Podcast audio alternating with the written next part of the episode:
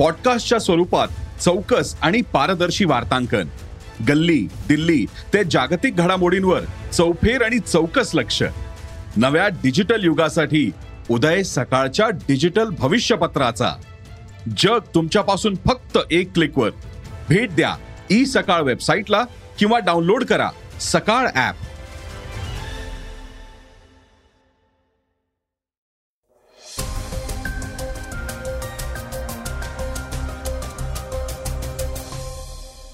नमस्कार मी सुधीर इंगळगी.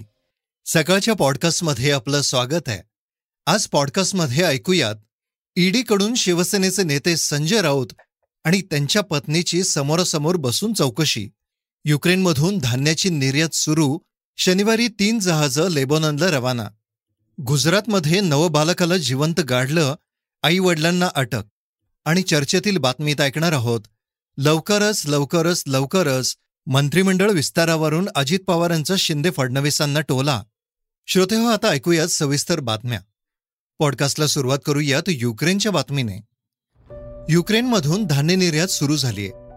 धान्याची निर्यात सुरू झाल्यानंतर आणखी तीन जहाजं एकूण अठ्ठावन्न टन मका घेऊन तुर्कियाच्या दिशेने रवाना झाली आहेत येथे या जहाजांची तपासणी होऊन नंतर ती लेबनॉनला पाठवली जाणार आहेत. तुर्कियाच्या संरक्षण मंत्रालयाने दिलेल्या माहितीनुसार युक्रेनहून निघालेल्या या तीन जहाजांनी काळा समुद्र पार करून शनिवारी तुर्कीला पोहोचली आहेत. प्रचंड आर्थिक संकटात असलेल्या लेबॉननला हा धान्य पुरवठा केला जाणार आहे. युक्रेन रशिया यांच्या युद्धानंतर धान्याचे कोठार समजले जाणाऱ्या युक्रेनमधून धान्य निर्यात ठप्प झाली होती. तुर्की आणि संयुक्त राष्ट्रांच्या मध्यस्थीने ही निर्यात आता पुन्हा सुरू झाली आहे. युक्रेनमधून धान्य निर्यात बंद झाल्याने आंतरराष्ट्रीय बाजारात धान्यांच्या भावात तेजी आली होती.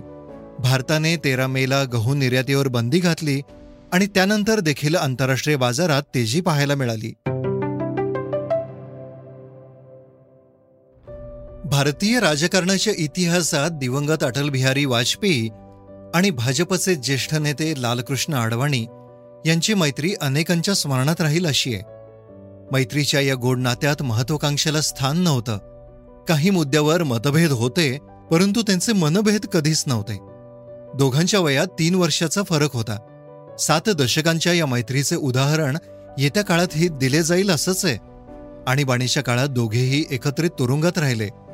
दोघांनी जनसंघ जनता पक्षात विलीन करण्याचा निर्णय घेतला. त्यांच्या या राजकारणामुळे एकेकाळी काँग्रेसचे कंबरडे मोडले होते. एकोणीसशे सत्याहत्तरमध्ये भारतात जनता पक्षाचे सरकार स्थापन झाले. तेव्हा अटलजींना परराष्ट्र मंत्री आणि अडवाणी यांना माहिती आणि प्रसारण मंत्री करण्यात आलं होतं. यानंतर दोघांनी जनता पक्षापासून फारकत घेतली आणि एकोणीसशे ऐंशीमध्ये भारतीय जनता पक्षाची म्हणजेच भाजपची स्थापना केली. वाजपेयी भाजपाचे पहिले अध्यक्ष झाले. एकोणीसशे चौऱ्याऐंशीच्या लोकसभा निवडणुकीत भाजपाला फक्त दोन जागा मिळाल्या होत्या. एकोणीसशे शहाऐंशीमध्ये पक्षाने सर्वात लोकप्रिय नेते अटल बिहारी वाजपेयी यांना अध्यक्षपदावरून हटवलं. ऐंशीच्या दशकात पक्षात अडवाणींचा भाव लक्षणीयरित्या वाढला. अडवाणींच्या नेतृत्वाखाली पक्षाने हिंदुत्वाच्या विचारसरणीवर स्वार होऊन देशभरात ठसा उमटवण्यास सुरुवात केली. यावेळी अटल मागच्या सीटवर तर अडवाणी पुढच्या सीटवर होते. अडवाणी यांनी मोठं मन दाखवलं म्हणूनच वाजपेयी भाजपचे पंतप्रधान बनले होते. जानेवारी दोन हजार पंधरामध्ये नरेंद्र मोदींनी बेटी बचाओ बेटी पढाओचा नारा दिला होता. मुलीला गर्भातच संपवण्याचं प्रमाण वाढत असल्यानं केंद्र सरकारने मुलींना वाचवा असा नारा दिला. तर त्यांच्या शिक्षणासाठी बेटी पढाओचा नारा दिला. मात्र ज्या राज्याचे पंतप्रधान आहेत त्याच गुजरातमध्ये नवजात मुलीला जिवंत गाडल्याची धक्कादायक घटना उघडकीस आलीय मुलगी झाली म्हणून गुजरातमध्ये आई वडिलांनीच नवजात मुलीला अक्षरशः जिवंत गाडलं. गुजरातमध्ये गंभोई भागात ही घटना घडलीय हे बाळ साडेसात महिन्याचं जन्मलं आणि त्याची प्रकृती नाजूक होती. तर बाळाचे वडील शैलेश बेरोजगार होते. त्यामुळे तो आपल्या गर्भवती पत्नीसह सासरी राहत होता. वेळेआधी जन्मलेल्या बाळाच्या हॉस्पिटलचा खर्च करण्याची ऐपत नसल्यानं हे पाऊल उचलल्याचं नवजात बाळाच्या वडिलांनी सांगितलं. गुरुवारी सकाळी सहा वाजता मंजुळाने साडेसात महिन्याच्या बाळाला जन्म दिला. वेळेआधी जन्म झाल्यानं नवजात बाळकाची प्रकृती नाजूक होती. पण मुलगी जन्माला आल्यानं तिला एका शेतात जिवंत जमिनीत गाडलं. जेणेकरून तिचा मृत्यू होईल. जितेंद्र सिंह धाबीने हे बाळ काढलं. बाळाची नाळ असल्यानं ते जिवंत होतं. मागील आठ महिन्यात गुजरात राज्यात आठ नवजात बालकांचा अशाच पद्धतीने जिवंत काढल्याच्या घटना घडल्याने दुर्दैवाने सगळ्यांचा मृत्यू झाला होता. यातील पाच या नकोश असलेल्या मुली होत्या. नवजात बाळाला गाडल्याचं आणि ते जिवंत असल्याचं उघडकीस येताच मेहसाना पोलिसांनी मोठ्या प्रमाणात नवजात बाळांच्या पालकांची शोध मोहीम हाती घेतली. या नवजात बाळाचे आईवडील मेहसाना जिल्ह्यातील कडी गावात लपून बसले होते. एक गर्भवती बाई आणि तिचा पती गुरुवार सकाळपासून बेपत्ता असल्याची टीप पोलीस उपनिरीक्षकाला मिळाली होती. या माहितीच्या आधारे स्थानिक गुन्हे शाखेबरोबरच विशेष पथक या प्रकरणात नवजात बालकाच्या आईवडिलांचा शोध घेत होते. या आरोपी आईवडिलांच्या विरोधात भारतीय दंडसंहिता विधान तीनशे सात तीनशे सतरा आणि चारशे सत्तेचाळीस अंतर्गत गुन्हा दाखल करण्यात आलाय.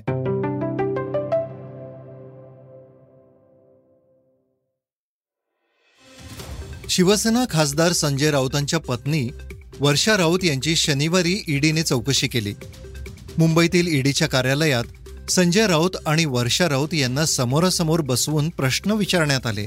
पत्राचाळ प्रकरणातील जमीन विक्री गैरव्यवहारातील एक कोटी आठ लाख वर्षा राऊतांच्या खात्यावर जमा झाल्याचा संशय ईडीला आहे बिल्डर प्रवीण राऊतने जमीन व्यवहारातील रक्कम अनेक जणांच्या खात्यात जमा केली होती. यातीलच काही रकमेतून अलिबाग येथील मालमत्ता खरेदी झाल्याचा संशय ईडीला आहे वर्षा राऊतांच्या बँक खात्यात जमा झालेल्या रकमेविषयीच त्यांनी प्रश्न विचारले. संजय राऊतांना एकतीस जुलैला ईडीने अटक केली आहे. शनिवारी अकरा वाजता वर्षा राऊत ईडीच्या कार्यालयात पोहोचल्या. त्यांच्याबरोबर त्यांची मुलगी जावई आणि संजय राऊतांचे भाऊ सुनील राऊत हे देखील होते. अल्पावधीतच भारतीय तरुणाईला वेड लावणारं टिकटॉक ॲप आणि B G M I game लवकरच भारतात परतणार असल्याच्या चर्चा सुरू झाल्यात. टिकटॉकवर भारतात दीर्घकाळ बंदी घालण्यात आली होती. परंतु सूत्रांनी दिलेल्या माहितीनुसार शॉर्ट व्हिडिओ ॲप भारतात पुनरागमन करणार आहे. टिकटॉकच्या मालकीची कंपनी असलेल्या बाईट डान्सने भारतात टिकटॉक पुन्हा सुरू करण्यासाठी मुंबई स्थित एका कंपनीसोबत चर्चा सुरू केली. आहे भारतातील अग्रगण्य ई स्पोर्ट्स आणि गेमिंग कंपनी स्काय स्पोर्ट्स कंपनीचे सीईओ यांनी देखील याबाबत पुष्टी केली आहे की शॉर्ट व्हिडिओ ॲप भारतातच लवकर परत येतील. भारतातील सर्वाधिक युजर्स असलेल्या टिकटॉकवर दोन हजार वीसमध्ये भारत सरकारने बंदी घातली होती. राष्ट्रीय सुरक्षेच्या मुद्द्यावर भारत सरकारने टिकटॉकसह इतर अठ्ठावन्न ॲप्सवर बंदी घातली होती. स्काय स्पोर्ट्सचे सीईओ शिवनंदी म्हणाले टिकटॉक लवकरच भारतात परत येईल. आमिर खान आणि करीना कपूर यांची मुख्य भूमिका असलेला लालसिंग चड्ढा चित्रपट अकरा ऑगस्टला रिलीज होणार आहे. एकीकडे अभिनेता आमिर खान त्याच्या पूर्वीच्या वक्तव्यावरून ट्रोलही झाला. लालसिंग चड्ढा सिनेमा हॉलिवूडचा ऑस्कर विनिंग सिनेमा फॉरेस्ट गमचा ऑफिशियल हिंदी रिमेक आहे. या चित्रपटाची पटकथा प्रसिद्ध अभिनेता अतुल कुलकर्णीनं लिहिली आहे. एका मुलाखती दरम्यान अतुल कुलकर्णीनं सिनेमाच्या स्क्रिप्टविषयी मोठा खुलासा केलाय. आमिर खाननं कसा स्क्रिप्ट संदर्भात आपल्याला त्रास दिला याविषयी अतुल बोललाय. दोन हजार आठमध्ये आमिर खानचा चित्रपट जाने तू जानेनाच्या प्रीमियरच्या वेळेपासून फॉरेस्ट गमच्या हिंदी रिमेकची चर्चा सुरू झाली होती. अतुल कुलकर्णी पुढे म्हणाला की मी दहा दिवसांच्या आत स्क्रिप्टचे काम पूर्ण केले आणि पुढील तीन ते चार दिवस मी सेकंड ड्राफ्ट देखील पूर्ण केला. पण खरी अडचण पुढेच होती. जसं मी स्क्रिप्ट हातात घेत आमिरला संपर्क केला तेव्हा त्यानं मला स्क्रिप्ट वाचण्यासाठी वेळच दिला नाही. अतुल म्हणाला आमिरनं तब्बल दोन वर्ष केवळ स्क्रिप्ट वाचायला लावली. आम्ही दोघं अनेकदा एकत्र यायचो भेटायचो. तेव्हा आमिरला विचारलं की तो म्हणायचा हा पडते आहे केवळ पंधरा दिवसात चित्रपटाची स्क्रिप्ट तयार झाल्यानं दोन वर्ष त्याने स्क्रिप्ट वाचायला लावली असंही अतुल कुलकर्णी म्हणालाय. बीडच्या अविनाश साबळेनं कॉमनवेल्थ गेममध्ये रौप्य पदक पटकावलंय. अविनाशने आठ मिनिटं अकरा पूर्णांक वीस सेकंदात आपली शर्यत पूर्ण केली आहे. यासह त्याने तीन हजार मीटर शर्यतीत नवा राष्ट्रीय विक्रम केलाय. सुवर्णपदक विजेता अब्राहम किबी वोटापेक्षा अविनाश फक्त अर्धा सेकंद मागे होता. केनियाच्या अब्राहमने आठ मिनिटं अकरा पूर्णांक पंधरा सेकंदात आपली शर्यत पूर्ण केली. त्यावेळी केनियाच्या आमोस सेरेमने आठ मिनिटं सोळा पूर्णांक त्र्याऐंशी सेकंदात आपली शर्यत पूर्ण करून कांस्यपदक पटकावलं. भारताने कॉमनवेल्थ गेम्स दोन हजार बावीसमध्ये आत्तापर्यंत सत्तावीस पदकं जिंकली आहेत. यामध्ये नऊ सुवर्ण नऊ रौप्य आणि नऊ कांस्य पदकांचा समावेश आहे.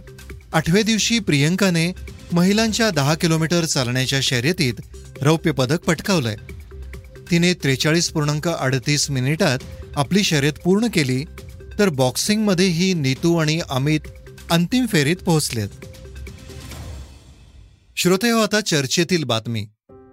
लवकरच लवकरच लवकरच. मंत्रिमंडळ विस्तारावरून अजित पवारांचा शिंदे फडणवीसांना टोला. दिल्लीत आयोजित बैठकीसाठी आलो आहे. दरवर्षी मुख्यमंत्र्यांसोबत बैठक होत असते. दोन बैठकीत सहभाग घेणार आहे. दिल्ली दौरा आणि मंत्रिमंडळ विस्ताराचा काहीही संबंध नाही असं मुख्यमंत्री एकनाथ शिंदे म्हणाले. शिंदे गट व भाजपाचे सरकार तीस जून रोजी स्थापन झाले. मुख्यमंत्री म्हणून एकनाथ शिंदे आणि उपमुख्यमंत्री म्हणून देवेंद्र फडणवीस यांनी शपथ घेतली. याला चाळीस दिवस होत आलेत. अद्याप मंत्रिमंडळाचा विस्तार झालेला नाहीये. त्यामुळे विरोधकांकडून सातत्याने हा प्रश्न विचारला जातोय. पुण्यात शनिवारी एका कार्यक्रमात विरोधी पक्षनेते अजित पवारांनी सरकारवर निशाणा साधला. मंत्रिमंडळ विस्ताराबाबत पत्रकारांनी विचारलं तर लवकरच लवकरच एवढंच म्हणतात. पूर्वी युतीचं सरकार असताना निर्णय मुंबईत व्हायचे असं म्हणत त्यांनी मुख्यमंत्री आणि उपमुख्यमंत्री यांच्या दिल्ली दौऱ्याबद्दल टीका केलीय. विरोधी पक्षनेते अजित पवार म्हणाले महिनाभर झाला आपल्याला पालकमंत्री नाहीये. महिनाभर झाला मंत्रिमंडळाचा विस्तार नाहीये. प्रत्येक वेळेस एकनाथराव शिंदे आणि देवेंद्र फडणवीसांना आमचा मीडिया विचारतो कधी लवकरच लवकरच लवकरच एवढे शब्द त्यांच्या तोंडातनं निघतात. होईल होईल अरे कधी होईल? आम्ही दोघं आहोत आम्ही दोघं आहोत. आम्ही दोघं आहोत पण दोघं पुरू शकतात का? दिल्लीतनं ज्यावेळेस सिग्नल मिळेल त्यावेळेस यांचं होणार आहे. तोपर्यंत किती गप्पा मारल्या तर यांच्या हातनं काहीही घडणार नाही. हे मी स्पष्टपणे तुम्हाला सांगतो. पूर्वीच्या काळामध्ये मात्र काँग्रेस पक्ष आणि शिवसेनेमध्ये निर्णय व्हायचे ते महाराष्ट्रामध्ये व्हायचे मुंबईमध्ये व्हायचे दिल्लीमध्ये निर्णय होत नव्हते. श्रोते हो हे होतं सकाळचं पॉडकास्ट उद्या पुन्हा भेटूयात. धन्यवाद. रिसर्च आणि स्क्रिप्ट हलिमा बी कुरेशी. वाचा बघा आणि आता ऐका आणखी बातम्या. ई सकाळ डॉट कॉम वर. तुम्ही हा पॉडकास्ट ई सकाळच्या वेबसाईट आणि ऍप वर सुद्धा ऐकू शकता. विसरू नका. या पॉडकास्टला आपल्या आवडीच्या पॉडकास्ट ॲपवर सबस्क्राईब किंवा फॉलो करायला.